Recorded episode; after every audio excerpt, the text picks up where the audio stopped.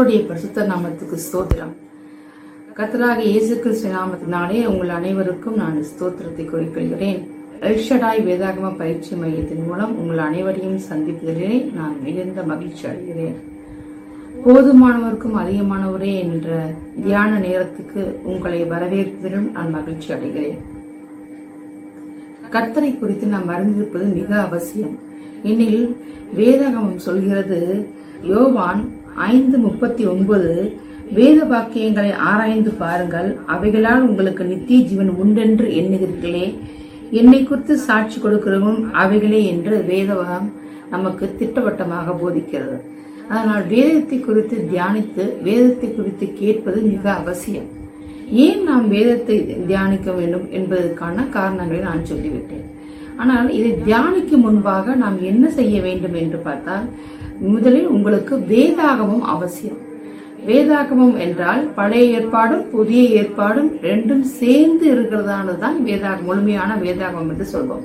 புதிய ஏற்பாடை மட்டும் வைத்துக் கொண்டிருந்தால் நீங்கள் உங்களால் ஒன்றும் செய்ய இயலாது. அதனால் வேதாகமத்தை நீங்கள் வைத்திருக்க வேண்டும். ஏன் வேதாகமத்தை வைத்திருக்க வேண்டும்?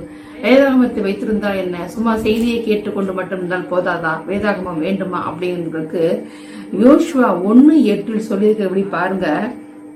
அதில் நான் வாசிக்கிறேன் கேளுங்கள். இந்த நியாயப்பிரமாண புஸ்தகம் உன் வாயை விட்டு பிரியாதிருப்பதாக இதில் எழுதியிருக்கிறபடியெல்லாம் நீ செய்ய கவனமா இருக்கும்படி இரவும் பகலும் தியானித்துக் கொண்டிருப்பாயாக. அப்போது நீ உன் வழியை வாய்க்க பண்ணுவாய் அப்போது புத்திமானாயும் நடந்து கொள்வாய் என்று வேதாகம் சொல்கிறது.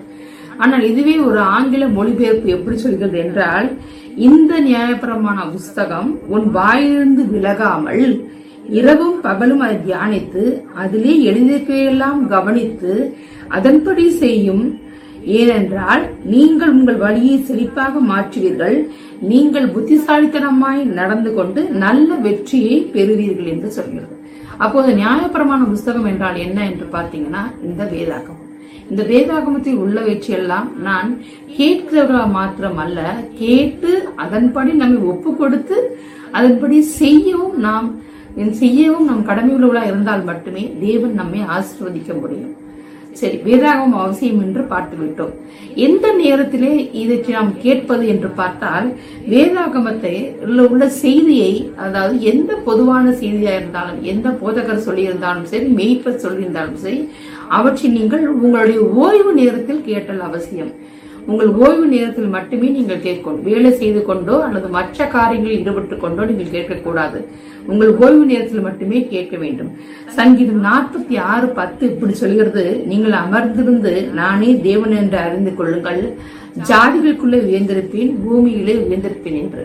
இதுவும் ஆங்கில மொழிபெயர்ப்பில் மிக அருமையாக சொல்லியிருக்கிறது. என்ன என்று பார்த்தீங்கன்னா அமைதியாக இருங்கள். அதாவது நீங்கள் அமர்ந்திருந்து நானே தேவன் என்று அறிந்து கொள்ளுங்கள் என்று சொன்னோம் அல்லையா நம்மளுடைய மொழிபெயர்ப்பிலே. ஆனால் ஆங்கில மொழிபெயர்ப்பிலே அமைதியாக இருங்கள். நான் கடவுள் என்பதை அறிந்து புரிந்து கொள்ளுங்கள். நான் தேசங்களுக்குள்ளே உயர்ந்திருப்பேன். நான் பூமியில் உயர்த்தப்படுவேன். பாருங்கள் அமைதியாக இருந்து யார் நான் கடவுள் என்பதை அறிந்து புரிந்து கொள்ளுங்கள் என்று வேதம் சொல்கிறது. அப்போது நாம் ஒரு காரியத்தை புரிந்து கொள்வது எப்போது என்று பார்த்தீர்கள் என்றால் நாம் அவற்றை அமைதியாக இருந்து கற்றுக்கொள்வதன் மூலமாக. நாம் வேறு அலுவலர்களோட ஈடுபட்டு வேறு வேலையில் ஈடுபட்டு கொண்டிருக்கும் போது எந்த காரியத்தையும் முழுமையாக கற்றுக்கொள்ள முடியாது. ஆனால் ஒரு காரியத்தை நாம் நிலைத்து அதை கவனித்து நாம் கற்றுக்கொள்வோம் என்றால் அதிலே நாம் சிறந்தவர்களாக விளங்க முடியும் என்று. மூன்றாவது ஒரு காரியம் நாம் பார்க்க வேண்டியது மிக மிக அவசியம். ஒன்று வேதாகமம் கையிலே இருக்க வேண்டும். அதை நீங்கள் ஓய்வு நேரத்திலே இந்த காரியங்களை குறித்து நீங்கள் தியானிக்க வேண்டும் என்று.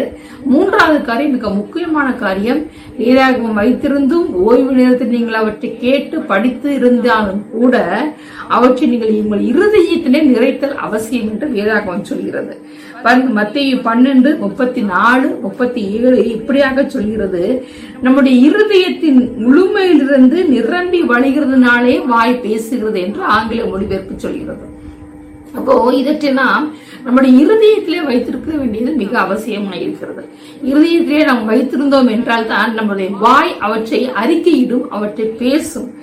ஏனென்றால் நாம் வாயினாலே நம் வாயின் வார்த்தையினாலே நாம் நீதிமானாய் ஆக்கப்படுவோம் அல்லது குற்றவாளி ஆக்கப்படுவோம். எப்படி? நம்முடைய வாயின் வார்த்தையினாலே நீ நீதிமான் என்றும் இல்லை என்றால் நாம் ஆக்கினைக்குள்ளாகவும் தீர்க்கப்படுவோம் என்று வேதம் தெளிவாக சொல்கிறது. அப்போது நாம் இதை இருதயத்திலே நிறைத்து வைத்திருந்தால் எதை? கர்த்தருடைய வேத வசனங்களை நாம் படித்து அவற்றை நாம் தியானித்து அவற்றுக்கு கீழ்ப்படிந்து அவற்றை நாம் இருதயத்திலே வைத்திருந்தால் மட்டுமே நாம் நம்மளுடைய தண்டனையிலிருந்து நாம் தப்பிக்க முடியும். அப்போது நம்ம வாயின் வார்த்தையின் மூலமாகவே நம்முடைய வாழ்க்கை கட்டப்படும் என்பதை நாம் இங்கே தெரிந்து கொள்ளலாம். அதனால் வேதத்தை இந்த காரியங்களை குறித்து தியானிக்கும் முன்பாக நாம் இந்த மூன்று காரியங்களை நாம் கடைபிடிக்க வேண்டியது அவசியம். நாம் ஏன் தியானிக்க வேண்டும் என்று சொல்லிவிட்டேன்? தியானிப்பதற்கு முன்பாக என்ன செய்ய வேண்டும் என்பதையும் சொல்லிவிட்டேன். இப்போது நாம் எவற்றை தியானிக்க போகிறோம்? தியான நேரம் என்று சொல்லியிருக்கிறோம் இதை. இவற்றில் எவற்றை தியானிக்க போகிறோம் என்று பார்த்தால் முதன் முதலாக நாம் தெரிந்து கொள்ள வேண்டியதான காரியங்கள் ஐந்து இருக்கிறது. நான் மட்டுமல்ல மற்றவரும் கூட தெரிந்திருக்க வேண்டும். என்ன அப்படின்னு பாத்தீங்கன்னா இயேசு கிறிஸ்து பிறப்பு. இயேசு கிறிஸ்துவின் பிறப்பு ஏன்? ஏன் அவர் இயேசு கிறிஸ்து? அவர் பிதாவின் குமாரன் என்று நமக்கு தெரியும். அவர் வா அவருடைய அவர் இருந்த ஸ்தானத்திலிருந்து உன்னதமானவற்றிலிருந்து ஏன் அவர் கீழே இறங்கி வர வேண்டும்? ஏன் அவர் மனிதனாக பிறக்க வேண்டும்? அப்படி அடுத்து ஏன் ஒரு கண்ணியின் வயிற்றிலே பிறக்க வேண்டும்?